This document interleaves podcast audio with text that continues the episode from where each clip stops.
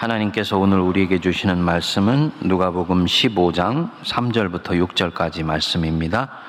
예수께서 그들에게 이 비유로 이르시되 너희 중에 어떤 사람이 양 백마리가 있는데 그 중에 하나를 잃으면 아흔아홉 마리를 들에 주고 그 잃은 것을 찾아내기까지 찾아다니지 아니하겠느냐 또 찾아낸즉 즐거워 메고 집에 와서 그 벗과 이웃을 불러 모으고 말하되 나와 함께 즐기자 나의 잃은 양을 찾아내었노라 하리라 아멘 모든 비유에는 그 비유가 선포되는 맥락이 있습니다. 오늘 우리가 함께 묵상하는 잃은 양의 비유도 마찬가지입니다. 15장 1절을 여러분들이 한번 보시면 모든 세리와 죄인들이 말씀을 들으러 가까이 나왔다 그랬습니다. 세리 로마에 바칠 세금을 로마 관원들을 대신해서 걷어주고 그 중에 일부를 의도적으로 착복하며 살아갔던 사람들입니다. 유대인들이 아주 싫어했습니다. 죄인들, 율법을 제대로 지키지 않아서 일반적으로 하나님의 은혜로부터 배제되어 있는 사람들이라고 여겨졌던 사람들입니다. 그런데 이들이 예수님 말씀에서 무엇을 보았는지 예수님 앞으로 바짝 다가온 것입니다. 바리새인과 서기관들이 2절에 보면은 수군거렸다 그랬습니다. 저 예수 말이야. 왜 저런 사람들과 함께 어울려 다니는지 모르겠어. 어쩌자고 저런 사람들을 영접하고 환대하는지 도대체 이해가 되지를 않아. 이렇게 뒤에서 수군거리면서 예수님을 손가락질을 한 것입니다. 예수님이 이런 사람들을 보면서 오늘 이 잃은 양의 비유를 말씀하십니다.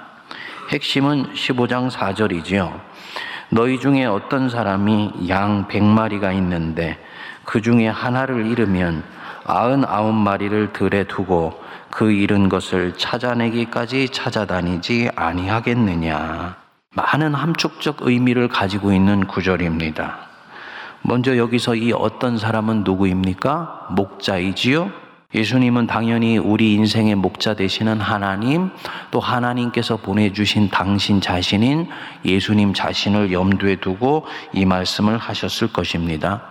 우리는 지금 목자라 그러면 굉장히 낭만적인 이미지를 가지고 이 목자를 떠올립니다만 사실 이 당시의 목자는 많은 고생을 하면서 양들을 키운 일종의 노무자와 같은 정도의 수준이었습니다.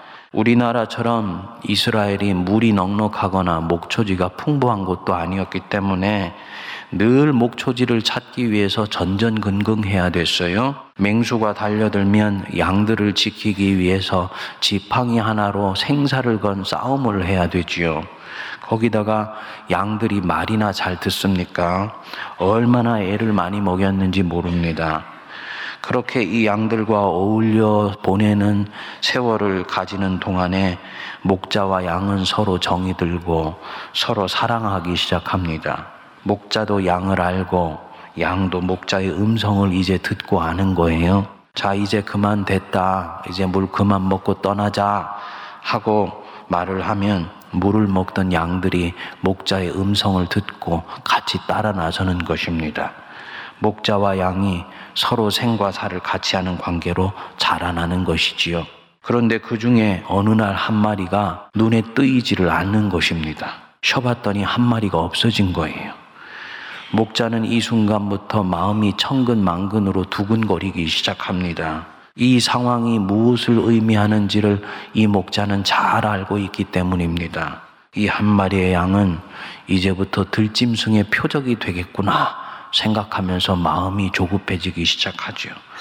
설사 다행히 주변에 들짐승이 없다 할지라도 이 양은 조그만 언덕이나 비탈길만 있어도 그 각도를 감당하지 못하고 균형을 잃고 넘어지게 됩니다. 다리가 몸통에 비해서 유난히 작은 짐승이기 때문에 서로 때를 지어 다니면서 넘어지지 않도록 받쳐주어야지 살아갈 수 있는 동물이 이 양인데 이 무리에서 이탈을 했으니 조만간 언덕 어디를 넘어가려다가 꼬꾸라져 넘어질 것이 불을 보듯 뻔한 것입니다. 문제는 그 뒤부터 찾아오는 거예요. 이 양은 되새김질을 하는 동물입니다. 양이나 염소나 소 같은 동물. 그 되새김질 하기 때문에 위가 두 개가 있죠. 앞위가 있고 뒷위가 있어요. 근데 이 양은 넘어지게 되면 앞위가 뒷위를 압박하기 시작을 하여서 어마어마한 고통이 찾아오게 됩니다. 그래서 넘어진 뒤에 몇 시간 내에 일으켜 주지 않으면 그 고통을 견디지 못하고 바로 죽게 되는 거예요. 그러니까 이 목자는 이 사실을 잘 알고 있기 때문에 온갖 마음을 다 쓰면서 이제는 초급한 것입니다. 대개는 이런 동물들, 이런 위험이 찾아오는 것을 알면 보통 짐승은 잃어버린 곳으로 다시 돌아갈 수 있는 후각이나 촉각을 가지고 있는데 이 양이라는 동물은 한번 길을 잃어버리면 돌아올 수가 없습니다. 순하지만 아주 미련하고 어리석은 동물이 바로 양인 것입니다. 그래서 이런 양의 생리를 잘 아는 목자는 이미 그 잃어버린 생명에 대한 안타까운 마음에 입술이 타들어가기 시작합니다. 예수님께서 이 하나님이 목자라는 얘기를 이 말씀을 하실 때는 우리 한 사람 한 사람을 대하는 하나님의 마음이 어떠하다라는 것들을 암시하고 말씀을 하는 것입니다. 그러니까 이제 이 목자가 어떻게 합니까? 이 한 마리 잃은 양을 찾아서 산과 들과 계곡을 찾아 헤매기 시작하는 거지요. 거기 사절 뒷부분을 보시면 찾아내기까지 찾아다니지 않겠느냐 말씀합니다. 끝까지 찾는다는 것입니다. 그런데 주목할 만한 부분이 목자가 데리고 있던 나머지 99마리의 양을 대하는 태도입니다. 한 마리를 잃어버린 순간 나머지 99마리를 어디에 두고 찾아다닌다 그랬습니까? 들에 두고예요. 들에 두고. 우리의 두고가 아닙니다. 질문이 우리한테 찾아오지요. 들에 아흔아홉 마리를 두고 한 마리를 찾아 나섰는데 정작 한 마리는 찾았지만 아흔아홉 마리가 다른 들짐승에게 공격을 받아 문제가 생기면 그 한 마리 찾은 것이 무슨 소용이 있지? 이 목자 지금 제대로 판단하고 제대로 행동하고 있는 거야? 이런 생각이 들지요. 그런데 우리 주님은 분명히 말씀하시는 것입니다. 그 중에 하나를 잃으면 아흔아홉 마리를 들에 두고 나머지 한 마리를 찾아내기까지 찾아다니지 아니하겠느냐. 목자라면 당연히 그렇게 하는 것이다. 이 말씀을 하는 것입니다. 이 애매모호하면서도 앞뒤가 맞지 않는 것 같은 이 난제를 풀기 위해서 어떤 주석은 이 목자가 동료 목자에게 아흔아홉 마리를 부탁하고 한 마리를 찾아 나선다고 주석을 했더라고요. 예수님의 비유를 너무 상식적으로 해석하고 있는 것입니다. 여러분, 모든 비유에는 도약과 점프와 복선과 반전이 있다고 말씀드리지 않았습니까? 바로 거기에 하나님 나라 백성의 삶의 비밀이 들어 있는 것이고 복음이 그 속에 들어 있는 것입니다. 이른 양의 비유에서는 바로 이 들에 두고라는 이 말씀이 그 부분이에요. 바로 여기에 하나님께서 저와 여러분들 한 사람 한 사람을 대하는 당신의 심정이 그대로 녹아들어 있는 대목입니다. 우리가 갖고 있는 상식과는 전혀 다른 심정입니다. 실제로 헬라어 원어로 들어가면은 더 적나라하게 표현이 되어 있습니다. 원어로는 카타레이페이, 엔테, 에레모 이렇게 나옵니다. 카타레이페이라는 말은 방치하고 그대로 내버려 두고 이런 뜻입니다. 우리 예수님이 아흔아홉 마리를 방치하고 내버려 두고 간다는 거예요. 어디에? 엔테, 에레모. 들이 아니고 광야입니다. 그러니까 원어적으로 살펴보면 아흔아홉 마리를 광야에 그대로 내버려 두고 나머지 한 마리를 찾아 나서는 것입니다. 그러니까 우리 예수님이 잃어버린 한 마리를 대하는 목자의 마음이 얼마나 초급하고 답답하고 절박한지를 보여주시고 있는 것입니다. 더욱 중요한 부분이 있습니다. 한 마리를 찾기 위해 아흔아홉 마리의 생명을 들에다 그냥 놔둔다. 이 말씀은 세상 계산으로는 1은 99에 99분의 1이지요. 99는 1에 99배의 가치이지요. 하지만 하나님 나라의 계산법에서는 잃어버린 한 마리는 목자의 품에 있는 99마리의 가치의 99분의 1이 아니다. 한 마리는 이 아흔 아홉 마리를 들에 두고도 내달려 갈 수 있을 만큼 계량적으로는 똑 같은 무게와 비중과 존재감을 갖고 있다는 것입니다. 다시 말씀드려서 이 한 마리는 99마리와 동일한 가치, 동일한 비중, 동일한 존재감으로 목자 대신 하나님한테는 다가온다는 것입니다. 그렇기 때문에 잃어버린 하나를 위해서 나머지 모든 것을 포기할 수 있는 것처럼 이 목자는 행동하는 것입니다. 사랑하는 여러분, 저와 여러분 한 사람 한 사람을 주님이 어떤 마음으로 대하시고 있는지를 보여주는 대목입니다. 하나님께서는 온 천하보다도 한 생명을 귀하게 여기십니다. 성도들 한 사람 한 사람, 한 영혼 한 영혼, 한 생명 한 생명에 대해서 그분은 한없는 사랑의 마음으로 대해 주세요.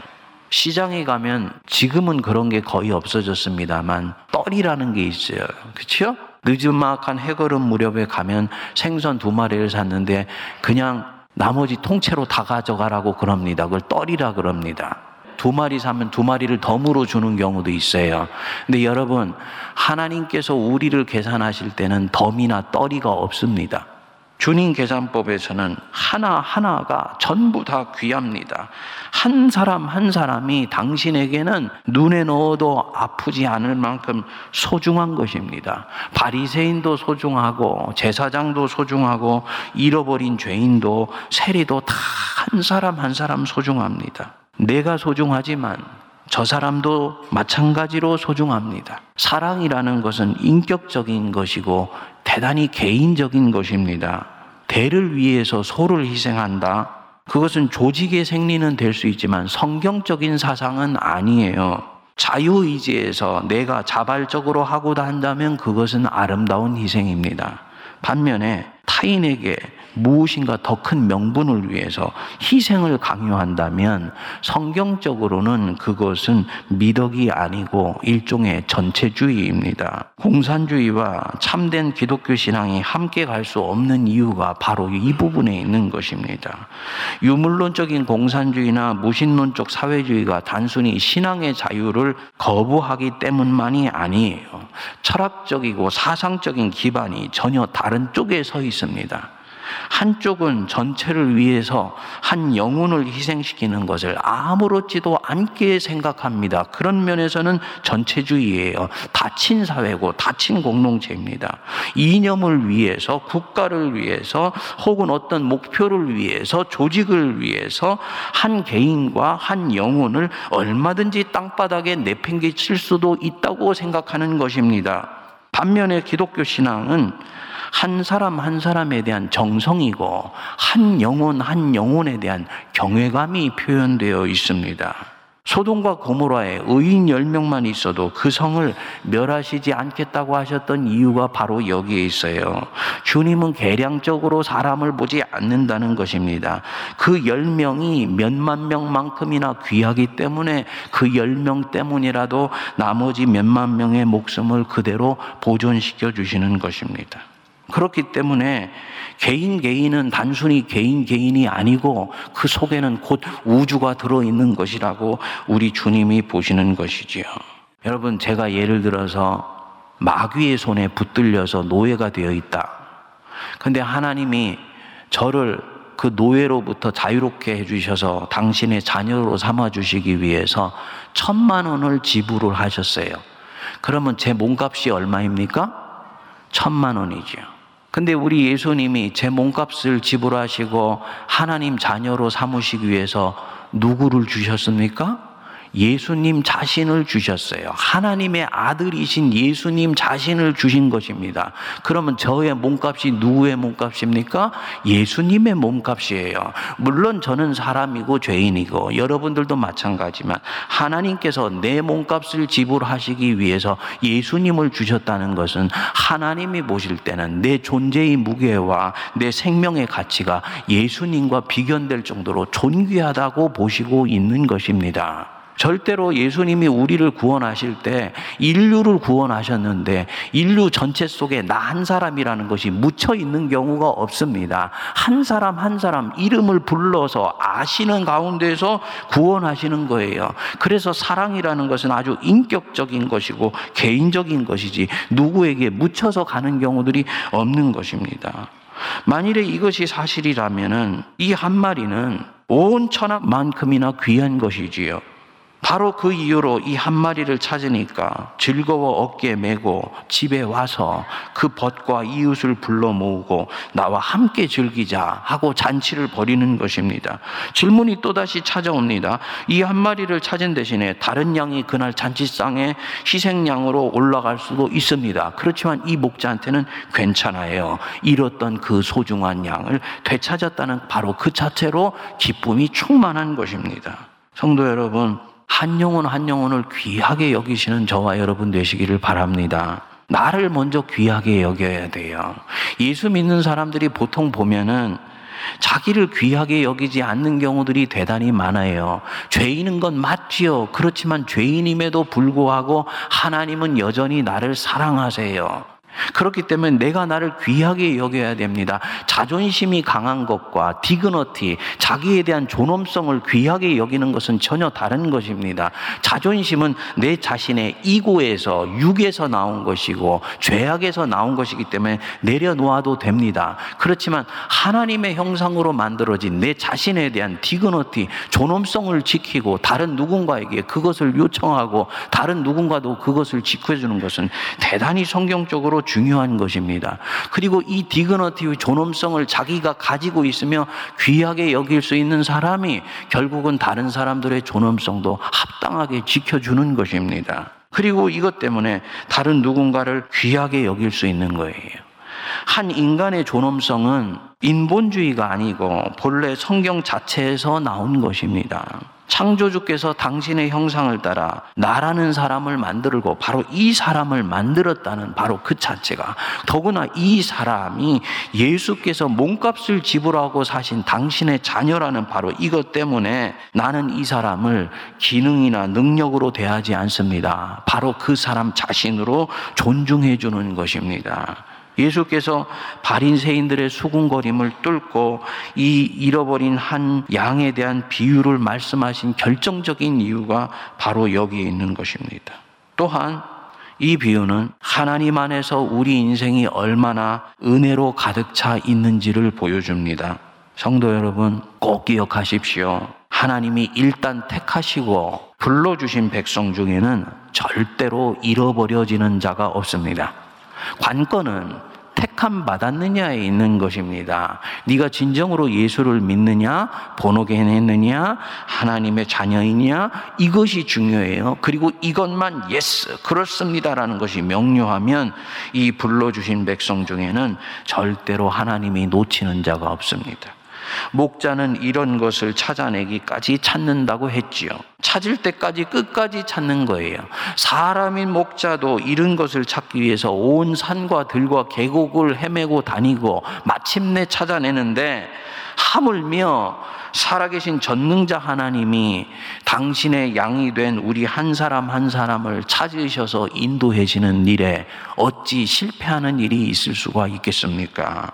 이런 하나님의 마음, 그리고 거기서 비롯된 하나님의 실력을 아주 잘 알았기 때문에 다윗이 시편 23편 1편에서 여호와는 나의 목자시니 내게 부족함이 없으리로다라고 진솔하면서도 담백하게 고백할 수 있었던 것입니다.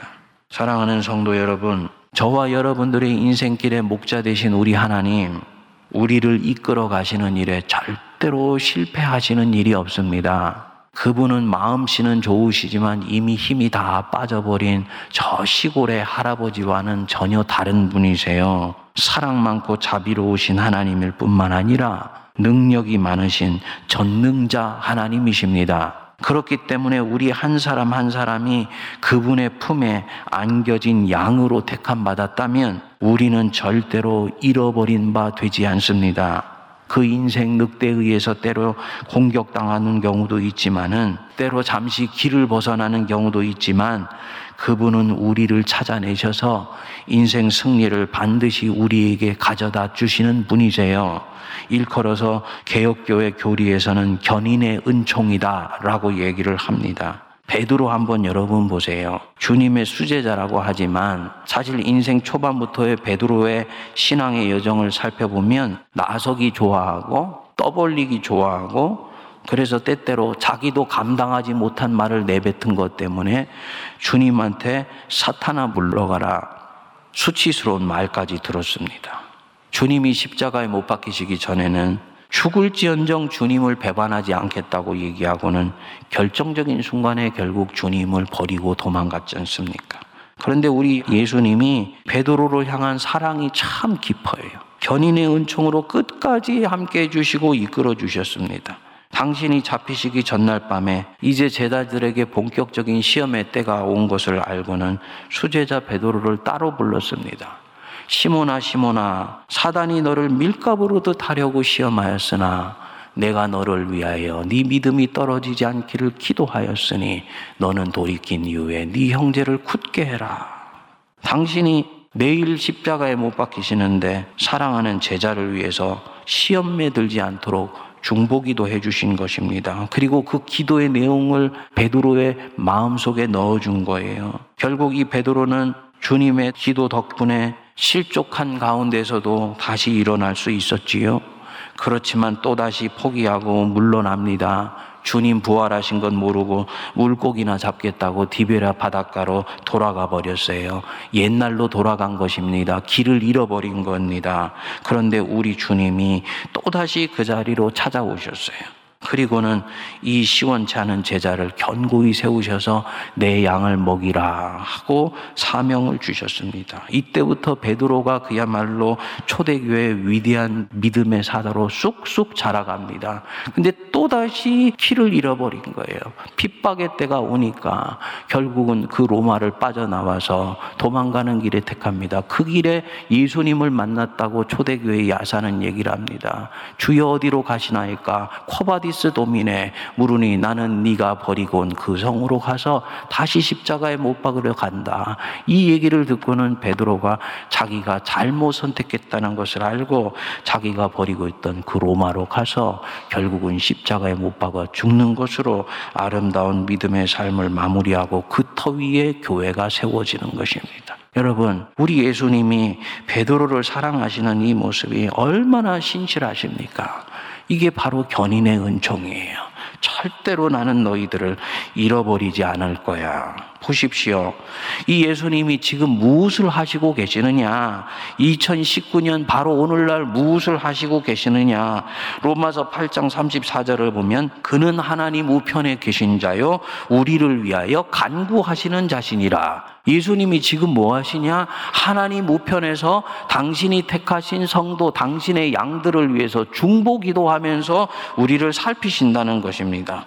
그럼 한번 보십시오. 성자 예수님은 우리를 위해서 기도해 주시고 계시고, 성부 하나님은 우리를 목자처럼 살펴주시고 계시고, 그것도 모자라서 성령을 믿는 사람의 마음 속에 보내어 주셔서 바른 길 가도록 격려해 주시고, 힘들 때는 위로해 주시고, 잘못 갈 때는 꾸짖어 주시고, 나무래 주셔서 온전케 하시는데 우리 삼위 하나님의 이 삼각 편대적인 사랑 속에 있는 내가 어떻게 인생이 실패할 수 있고 잘못된 길로 갈 수가 있다는 말입니까? 저나 여러분들이나 하루하루를 사는 것이 힘든 세상 속에서 저희들이 살아갑니다. 세상을 보면 내일이라도 금방 무슨 일들이 일어날 것 같고 내 인생은 이 거친 환경 속에서 삼켜져 버릴 것 같지요. 그렇지만 여러분 믿으세요. 저와 여러분들 이 거친 환경 속에서 절대로 쓰나미처럼 떠밀려 실종되도록 우리 주님께서 놔두지 아니하십니다. 우리 하나님의 헤세드, 하나님의 사랑과 자비로 우리 하나님은 우리 인생들을 꽉 차게 이끌어 가세요. 두려워하거나 염려하실 필요가 없습니다.